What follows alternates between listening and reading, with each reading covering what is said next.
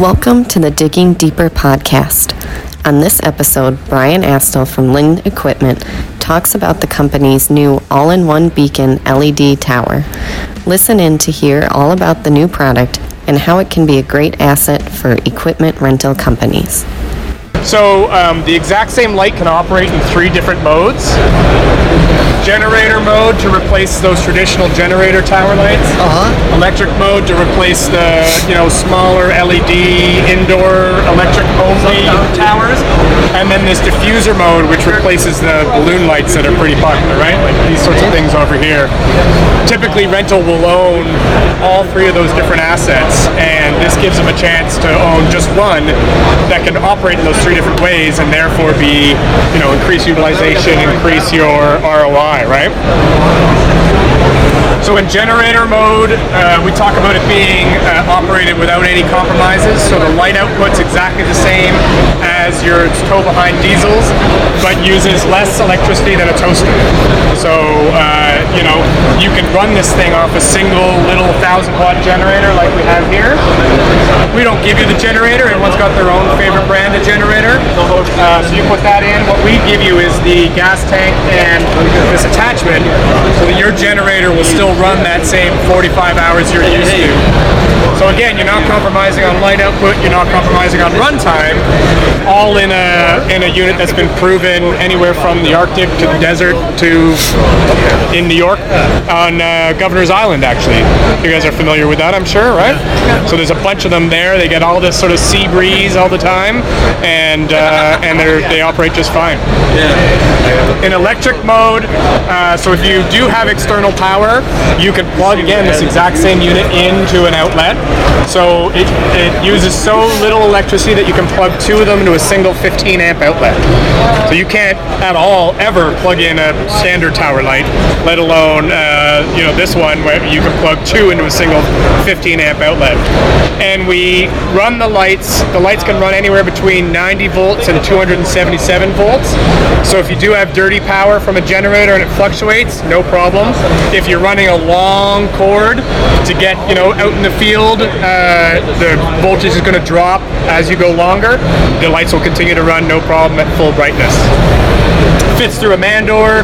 One person can push it around. Weighs less than 400 pounds. All these great advantages for uh, you know when you are using it for an event or indoor construction, that type of thing. And then we have this um, diffuse no glare balloon light mode. So what these are are metal frames that have ripstop nylon on them. You can see them up there. And that fits just onto the light head and clips a little strap in the back. And so now you've got that diffuse balloon light type application. It's becoming increasingly popular um, for road work in different states. So South Carolina, for example, mandates that if you are doing road work, you need to have diffuse lighting in that area. They've had some accidents where the glare from the light has caused people to, to crash their cars. Um, so that's becoming a much more popular thing.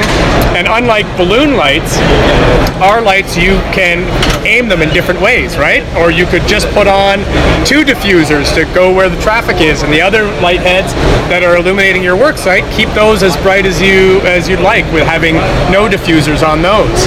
Um, so it is much more flexible in terms of its um, its deployment and it's brighter. So if we compare uh, other balloon lights to our light in that sort of balloon light mode, the construction standard for lighting is five foot candles, right? It's just a measure of light. So what we did is we said, what's the area that our light will light up to that five foot candle minimum versus some of the competi- competing balloon light? So you've got a balloon light competitor who gets to remain nameless. Uh, it's a thousand watt metal halide bulb in there. That does less than 2,500 square feet to that construction standard. There's a, uh, again, remain nameless generator competitor that's got an LED with um, diffusing panels that go on top of it.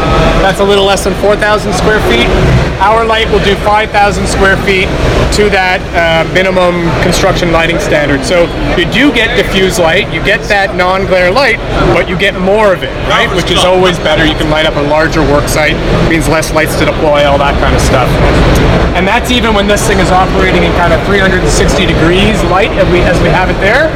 You could always stick it up like this and aim all of them in the same direction, in which case you'd actually increase even more the light area that, you, that you're servicing. So at the end of the day, what we think about this uh, Beacon all-in-one tower is that equipment rental can better serve their customers. They can give their customers more versatility in the lights that they rent, and of course, for the rental company, the most important thing, you can dramatically grow your ROI because you now have one asset that you're renting in three different ways rather than potentially having three assets whose utilization is much lower.